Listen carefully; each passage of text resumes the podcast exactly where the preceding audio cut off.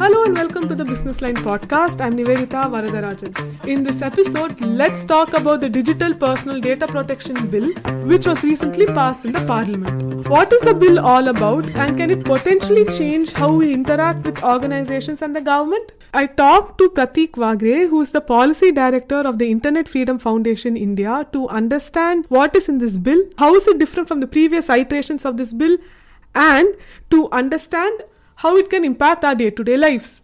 Listen into this podcast to know more. Thank you so much for joining us today. Thanks for having me, Nivedita.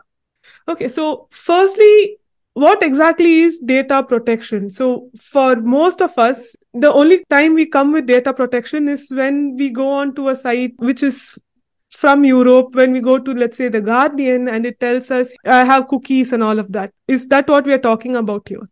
It's an interesting lens that you added in terms of going going to a website because in you know in the context of you know the bill that we're going to be talking about uh, mm-hmm. uh, data protection as such uh, is a little different from privacy which is a broader broader concept yeah right? uh, but uh, data protection specifically deals with you know the digital footprints that that we leave on the internet or the you know the data that's collected about us by various private entities, by various government entities as we interact with them, how that data is is used, kept safe, you know, is not processed in ways that we are not aware of, we're not, mm-hmm. uh, you know, we didn't agree to, uh, and then is used to make decisions that affect us in ways that again we, we, we don't know about. So, mm-hmm. so mm. while, while there are many aspects to data protection broadly in the context of in the current contemporary context, this is what uh, we're we're normally talking about when, the issues that we're normally concerned with. Okay, so we are having a distinction between protecting our data and privacy in general.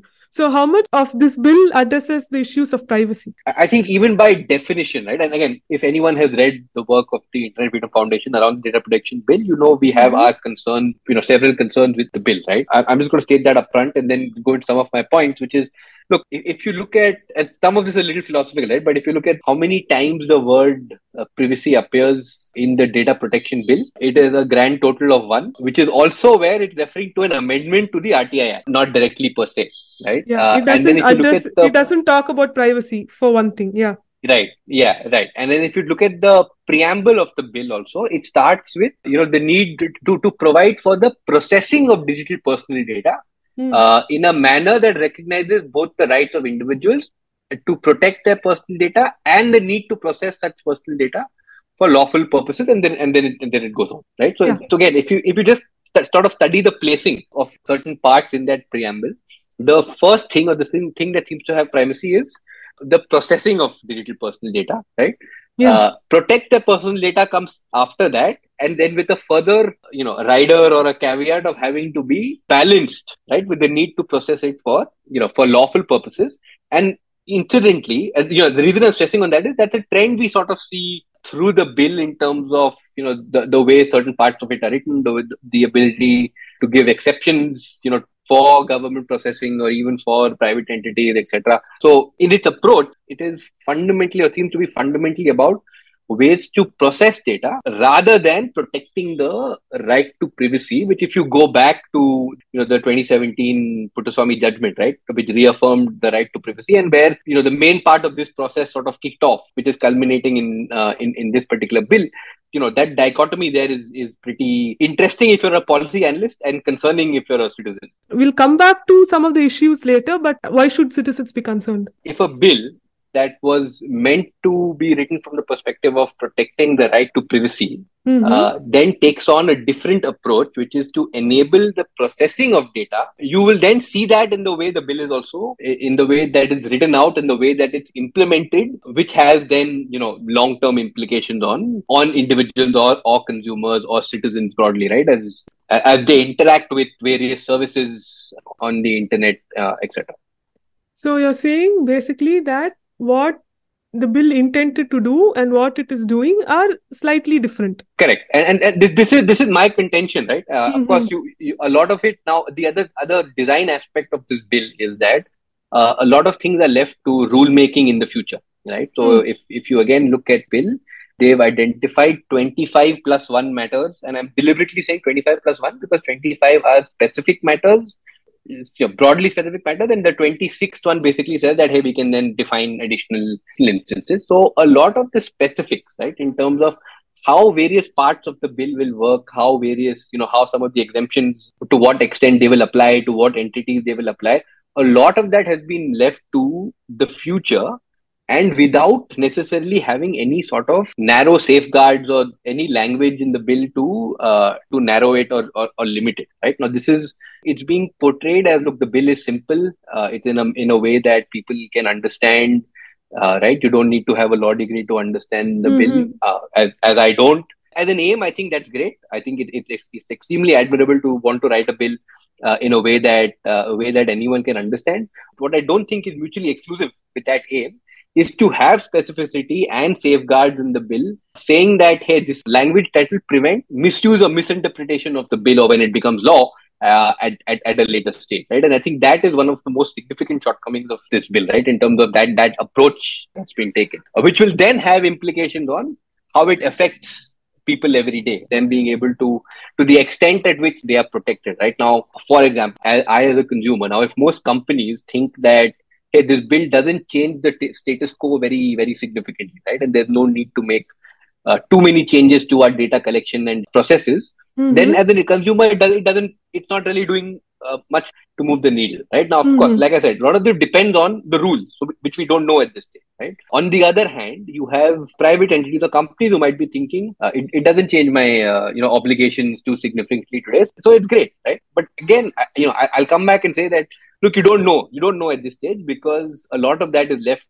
to the future. The same the rules that can be written in a way that you know that don't protect people enough can also be written in a way you know can simultaneously be or alternatively can be written in a way that are uh, very onerous for companies right? Huh. i should point out that look this balance is hard right? I think this balance is hard uh, to to get right. I think no one no one should underestimate or discount you know th- that fact right? That it is it is hard to strike that balance but then you know in in the aim of striking that balance do you need to be in a scenario where I'll go back to this point, right? Where there are limited safeguards, limited protections, or where there is just so much discretion for the executive, right? Uh, which you know, if which any public policy student will, is not such great design, right? To have mm-hmm. too much mm-hmm. discretion with, with, the executive, do you need that? And that's where I disagree with uh, with the way this bill is currently being framed.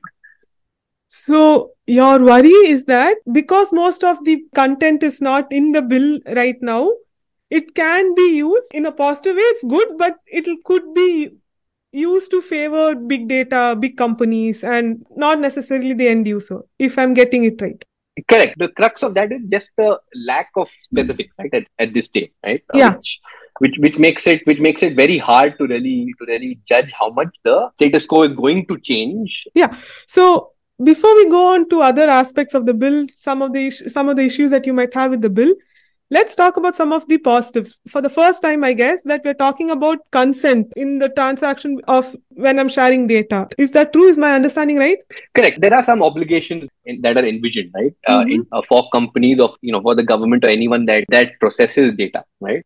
I think broadly three buckets to look at them under. One you mentioned is uh, is consent. The other is you know when you seek consent you also have to provide notice with a, with a certain amount of information mm-hmm. uh, and then there are obligations on on these you know the term used in the bill is data fiduciary right yeah. but uh, i think uh, on these entities right so now on on the con- consent part yes you know they say that uh, or the or the language says that it needs to be free specific informed uh, unconditional and unambiguous and it must be indicated with a clear uh, affirmative action, right? It must be limited to the specific purpose.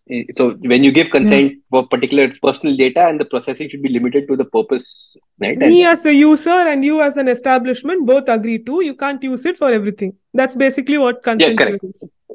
Right, right. right? Uh, that's more purpose limitation, right? As, as a yeah. concept, that that idea is purpose limitation. That if you've given your consent for you know for data to be used in or your personal data to be processed in one way it doesn't mean you assume it in in other ways. Although i will add a big star here and say mm-hmm. we'll come back to this there are loopholes and leeways here for for various types of for different types of entities. Because rules and aren't no, established I, yet. Not not just that. There are specifically exemptions that have been written up in the uh, in the bill and also at the idea of legitimate uses or certain leg- legitimate uses uh, which which effectively allows uh, an entity to assume consent in certain certain scenarios. The other aspect of the, the consent is that it should be presented in you know in, in clear plain language, uh, which includes of course English, include English and any other language that's in the in the eighth schedule of, of, of the constitution, right? Yeah. Uh, and the idea also is that when you're asking for this consent, you have to provide the person with uh, with notice, right? Mhm. Uh, and and then of course, if you've done this in the past, and then once this is enacted, you have to then you know as soon as possible also provide this notice, which will inform people that this is your personal data and the pur- purpose for which it will be uh, it will be processed. This is how you can withdraw consent at a later stage. Uh, Mhm. This is how you will seek grievance redressal if if you want. How to file a complaint with the data protection board that's also been envisioned un- under this, right? The thing to note with the with the consent aspect is now it, it's great that you can withdraw consent, but the bill also says that the consequences of withdrawing consent will be borne by by the person who withdraws consent right which is again it's going to be interesting to see how that plays out because you can again this is where the incentives come in right now it is Yeah. as, as a company or as an entity that's processing data it is in your you know in, in your interest to try and limit someone's ability to withdraw their consent so that you can't process that data right? So when the bill explicitly says that the consequences are borne by you know by the person who withdraws consent you can imagine that the way it will practically play out is that you know it will become harder for someone to actually uh, do that or when they do that they suffer consequences that they ideally shouldn't. Uh, now yes in theory there is an appellate process there is a grievance redressal process but day to day how many of us have the time to really get into these uh, get into these processes? So it will be interesting to see how this particular part of it plays out. There are also obligations on uh, on data fiduciaries or these entities that are processing uh, processing data right? Uh, which Yeah. is that you know you have to make sure you have the processes etc you, you build out the processes to do everything that's required under the law. If you are engaging someone else to process data on your behalf you must do that under a valid contract uh, Mhm. right uh, you have to take whatever you know reasonable make sure you have reasonable security safeguards in place to protect data that that you've collected uh, you have to notify a user when or notify a person when their data has been affected by a data breach right Yeah. and i think this is this is this is a positive change from previous iteration of the bill because this was not there Hmm. uh, so I think it's good in theory that they have to notify uh, you when you've been affected. It also says that you have to erase personal data when someone you know uh, asks for their uh, data to be removed.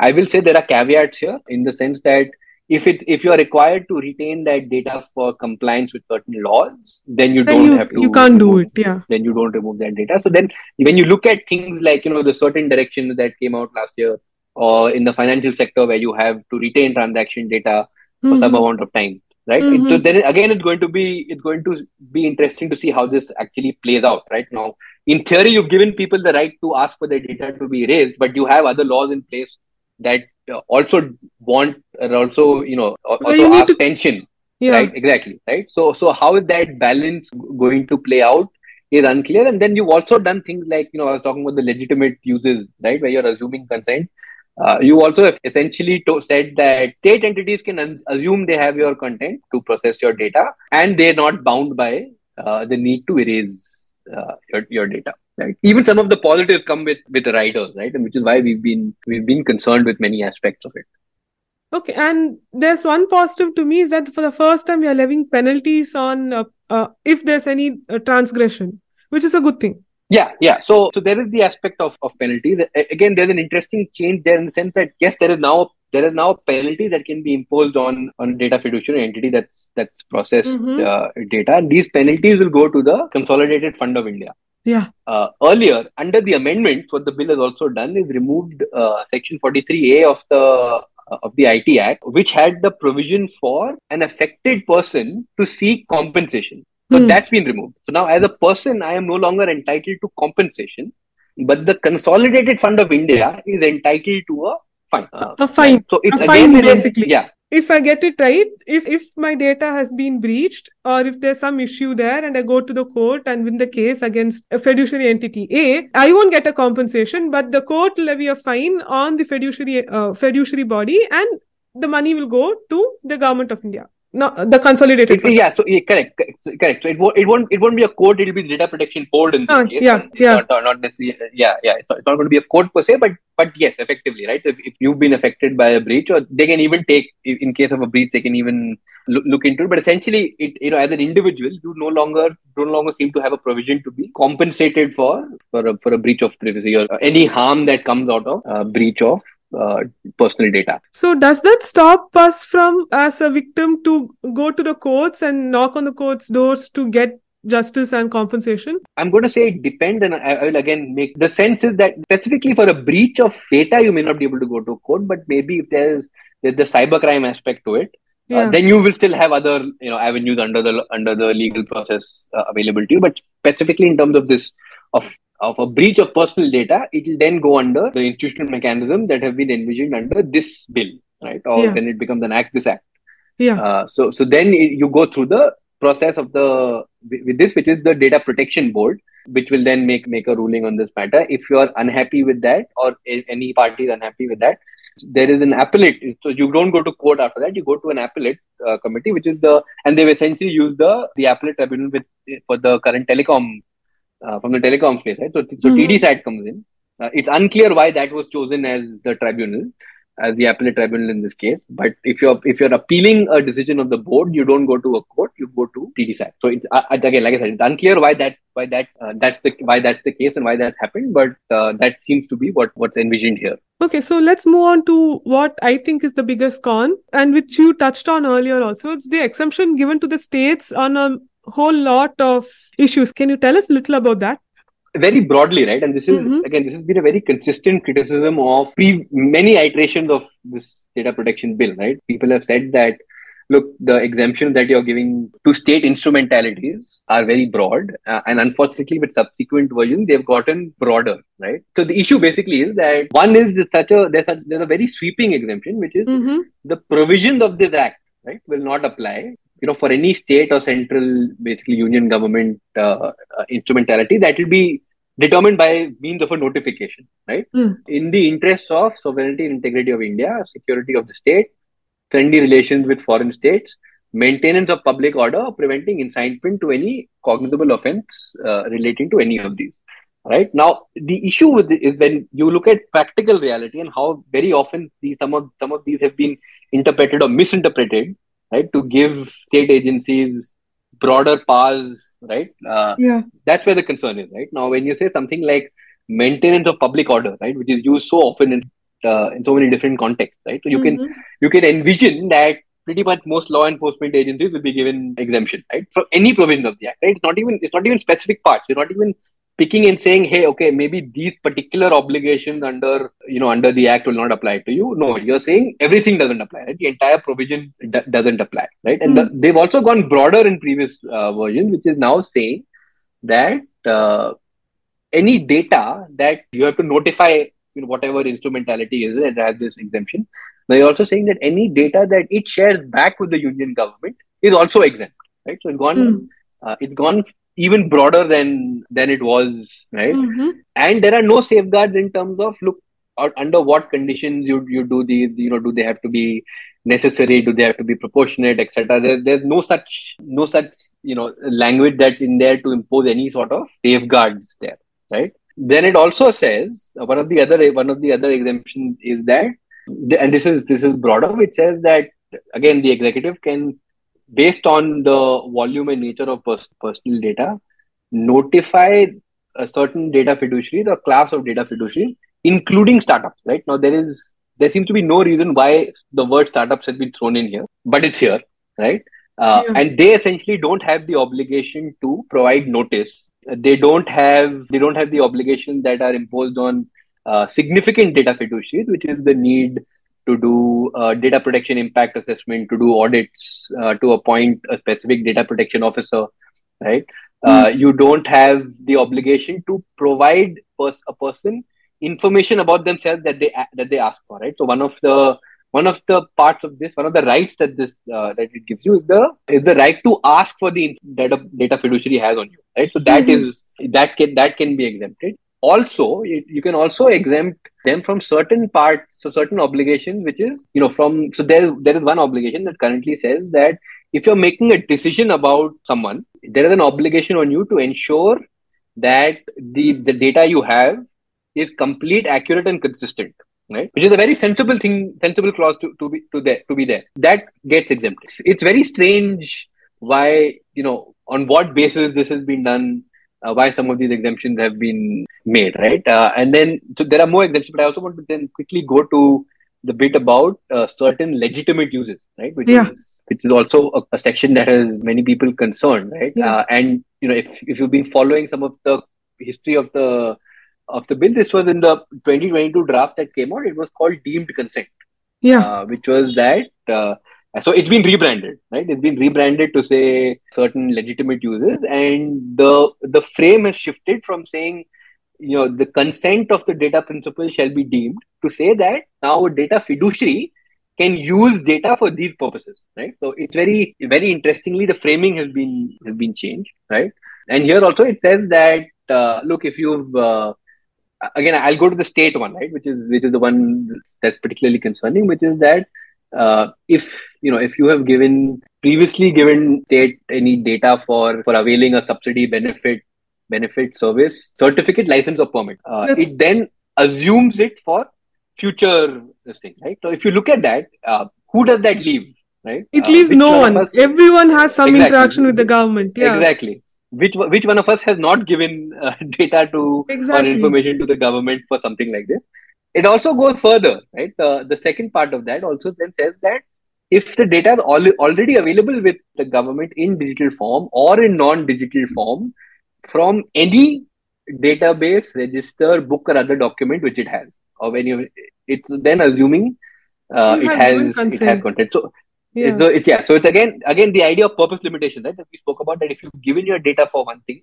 it doesn't necessarily mean you you automatically are allowing someone else to use it, right? Yeah. Uh, but this is exactly what this this clause is allowing uh, to happen, right? Yeah. If you have essentially saying if you've ever interacted with the state or the state has any information about you anywhere, it's going to use it in whatever way it wants.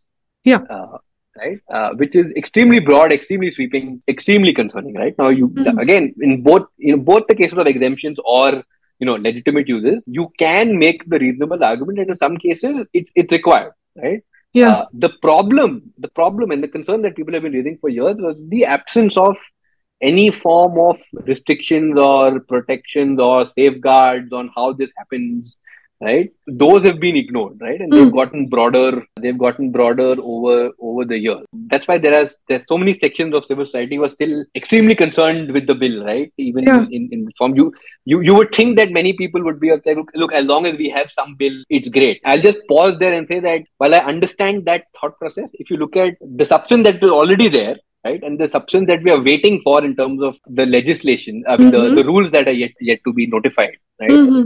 I have many concerns because we don't know how a lot of aspects of this will will, will play out.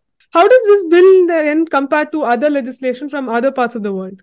The EU has it, UK have it. So how does the one we have right now compare to them? Challenge there is that until you have the the many specifics of this, right, uh, in, in terms of how, how the rules are, it's really hard to make that to make that determination because you know by by design they've chosen this form of drafting, right, which is being Yeah. called saral.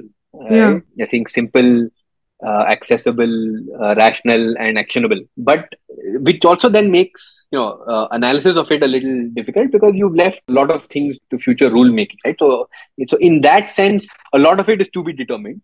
Uh, Mhm. some things that we do know, like if you look at you know the the exemption specifically, and this is a point that even the union minister made in terms of uh, GDPR has I think 16 exemptions was his statement versus we have four, right? Again, I, I would say at that point you need to also then look at the substance of the 16 exemptions and whether there are limitations on them or not, and then compare that with the sweeping four, you know, four clauses, right? Now, again, Yeah. if you actually look at if you actually read each clause there are there are more you know there are more embedded within each but let's take that at face value and say okay there are four uh, right so you also have Mhm. to contrast the, the nature of those right so it, it's not enough to just say 16 and 4 you also have to look at what they specifically mean wh- what the consequences can be right Mhm. the other thing that's very unique to to india's uh, data protection bill is the idea of duties on data principals right this Mm. to my knowledge is not something i've seen anywhere uh, in yeah. any other in any other ju- jurisdiction. It has some which is okay. You don't impersonate a user. Uh, again, doesn't necessarily need to be a duty, and this becomes important because there's also a there's also a penalty for not following your duties. Right, as a person, you can be you can be penalized uh, for not following your duties. Then you also there's also a duty to that you ensure not to suppress any material information while providing data to to the state or any of its instrumentality yeah right uh, Yeah. but, you, but it's important at this point to contrast this with the position of the bill when it comes to the state itself right the state Mhm. will assume that it has a consent for everything that it can do what it wants with the data it can notify exemptions on you know on any sort of categories that we don't know at this point but on a person there is an obligation yeah right? So it's a very it, it's a very interesting inversion of you know of, of the drafting process in which you say, look, you know, laws are drafted to protect citizens, to protect individuals, to protect their interests. Uh, but if you look at this philosophically, right, uh, it Yeah. seems to be an inversion of uh, inversion of, of that aspect of it. yeah Uh, there's also one that says you ensure not to register a false or frivolous grievance or complaint with the data fiduciary. And again, eh, the point of this is you don't know what false or frivolous necessarily means, right? Uh, Yeah. It's not defined, and to be fair, you can't define it that easily in the law because some of the jurisprudence will take time to time to evolve.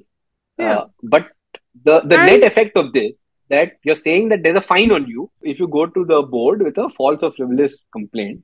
Now there's already so much. There's probably a lot of suspicion, apprehension. Maybe there's lack of time. You know, a lot of people in their daily life don't follow these processes as it is. Right? No Yeah, one yeah. wants to follow through. Now you're also adding a potential risk of them being fined at the end of it, which is really disincentivizing someone from you know using the recourse that is there in the bill. Right? So it says you have a right to grievance redressal it says there is a data protection board that you, you can go to if uh, if the data fiduciary doesn't resolve your uh, grievance but it's also then saying that there is a fine on you if if it's found if we be think it is not uh, chill it's not you're going to get fined is Yeah. basically what they're Correct. saying yeah correct so, so correct. then you have to look at it in the context of the data protection board itself which is Yeah. pretty much appointed by the executive and it have discretion on the appointment uh, on Yeah.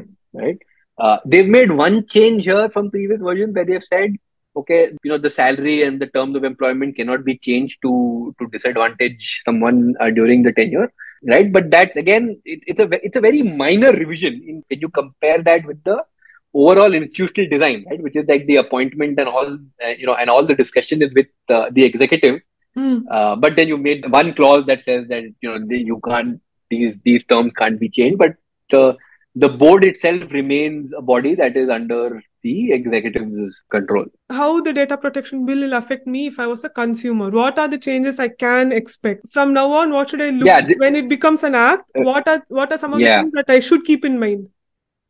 Yeah, this is this is a very interesting question because we don't know at this stage when different parts of this are going to come into effect. I think it is reasonable to say that uh, entities need to be given a certain amount of time to time to comply because you need to Hmm. make changes in your processes, etc. It's I, I think that that's a reasonable ask. What is unclear at this stage is what that period is. Uh, and now there are also statements that say that it's going to vary. That different types of companies may have different time periods for for compliance Mhm. Uh, again you know in in principle not such a bad not not necessarily such a such a bad idea but you just have to look at it from the perspective of this ideally should have been a roadmap right Hmm. if you're, yeah. when you're drafting legislation like this you make a roadmap and say for example with the digital services act right, they, they've given you a roadmap in years uh, in terms of at what point what provisions will apply to what type of company right Hmm. uh, so conceptually the idea isn't bad but the way we're doing it is that it's, it's seeming it's coming across as ad hoc right? Or Hmm. coming across as unplanned. There is no clear roadmap. People you know there will be it'll, they'll suddenly decide that okay this type of company can be you know will have to comply by so and so date. It makes it very hard for businesses right? Uh, yeah. again it it's also confusing then for for people in terms of understanding hey you know what uh, when when will i be able to exercise my rights under the bill? But what will come into effect right? Are all the exemptions that the government wants in terms of being able to notify someone right? Now it's a matter now they can choose when they notify uh, entities right? Uh, they Yeah. the the legitimate users thing will will will, come into effect. The duties on uh, uh, data principals will uh, Come will, into will come in, come into effect. Right? and, and, and I'll again say that a staggered rollout is not a bad thing right Uh, but the manner of this rollout, without any any sort of clear roadmap, is a concern, right? It, it's a Mhm. concern both for for for people, individuals as consumers. It's a concern for businesses as well, in terms of not knowing you know by when they have to by when they have to comply, right? And there's that there's a discretion, right, which they're retaining by by not putting out a clear roadmap. There's a discretion uh, that's being retained with the executive, saying that you know we can do whatever we want whenever we want. Uh, hmm. that that's how it's coming across at this point. Right? I, I, I, hmm. don't know if they realize it, but that's how it's coming across at this point. Thank you so much for joining this all podcast. Thank you.